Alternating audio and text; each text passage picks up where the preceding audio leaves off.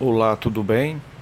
Esse foi o bordão usado durante muitos anos por Paulo Henrique Amorim, grande jornalista brasileiro que, com sua contundência e suas críticas, fazia o contraponto da política brasileira, revelando muitas coisas dos bastidores da imprensa e dos bastidores também do, do jornalismo e da política brasileira. Eu tive o prazer de conhecer Paulo Henrique Amorim ainda no tempo que eu fazia faculdade de jornalismo na Unifanó Wider, né? A gente foi para um evento, se eu não me engano, já faz mais ou menos uns sete anos atrás. A gente foi para um evento aí lá no, na faculdade de Direito, é, aqui na cidade de Fortaleza, na Praça da Bandeira. E era um encontro de blogueiros, né? E o Paulo Henrique Amorim foi dar uma palestra.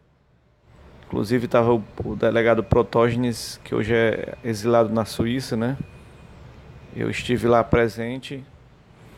E eu, no meu blog, naquela época, já fiz a entrevista com ele, uma coletiva de imprensa, eu fiz uma pergunta a ele se com o advento do jornalismo é, atual na internet, as redes sociais, se o jornalismo tradicional morreria. Ele disse que não, que ele era blogueiro, que ele era uma pessoa que participava ativamente das mudanças nas mídias é, da internet, mas que o tradicional ainda permaneceria por muito tempo, né? E é verdade, ainda permanece o tradicional. Eu vou colocar, vou reproduzir esse vídeo no meu Facebook mais tarde. Mas eu vou falar aqui um pouco sobre a carreira do Paulo Henrique Amorim, né? Ele nasceu no Rio de Janeiro no dia 22 de fevereiro de 1942. Ele é filho do Deolindo Amorim, que estudava Espiritismo. Paulo Henrique Amorim era formado em Sociologia e Política. Trabalhou desde 1961, primeiro no jornalismo impresso, no, no Carioca Jornal à Noite, depois como repórter e correspondente das revistas Realidade e Veja. Foi da TV Manchete e da TV Globo, apresentou Fantástico, na TV Cultura apresentou Conversa Fiada, que, que alguns anos depois foi para o YouTube e ele apresentava até esses poucos dias antes da sua morte. Apresentou o jornal da TV Band, foi processado por Gilmar Mendes, Ali Camel e Lazier Martins.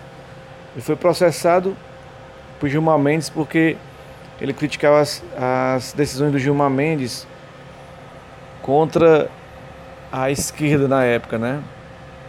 E ele tinha vários processos que, inclusive, ele não tinha mais nem dinheiro em conta, porque o, o dinheiro caía na conta, ele tinha que pagar processo, né? Ele trabalhou aí desde 2003, estava na TV Record e em 2006 até 2019 apresentou Domingo Espetacular. Ele morreu do infarto na madrugada, né, depois de vir de um jantar com os amigos, acabou infartando.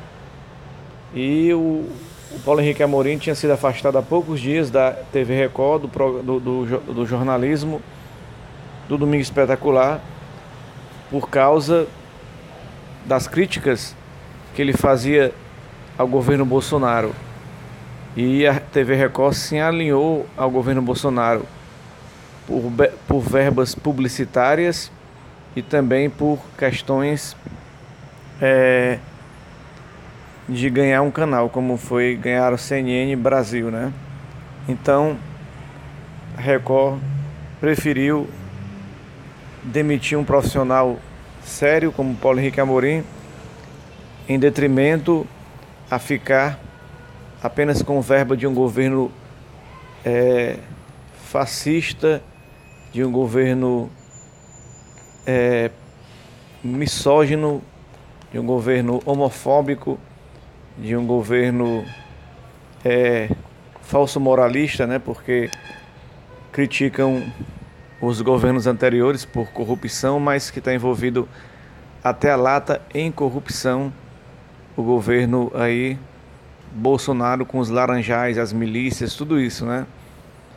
E eu vou voltar aqui depois falando sobre a questão lá dos do Vaza Jato e que é gravíssimo para a situação brasileira essa questão do Vaza Jato, mostrando as entranhas da Lava Jato e tudo o que aconteceu nos bastidores para que o Lula não fosse candidato e para que Lula fosse preso num processo fraudulento. E eu estou falando isso aqui porque o Paulo Henrique Amorim foi um dos que denunciou mais essa situação.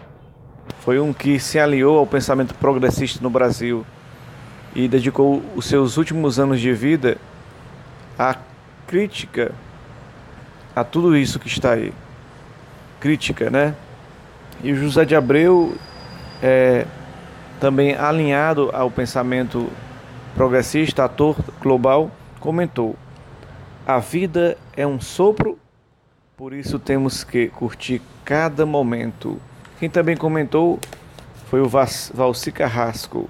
Amigos, quero deixar meus sentimentos aos familiares e amigos do jornalista Paulo Henrique Amorim e o Brito Júnior, dono de um estilo inconfundível, era um dos principais jornalistas do país.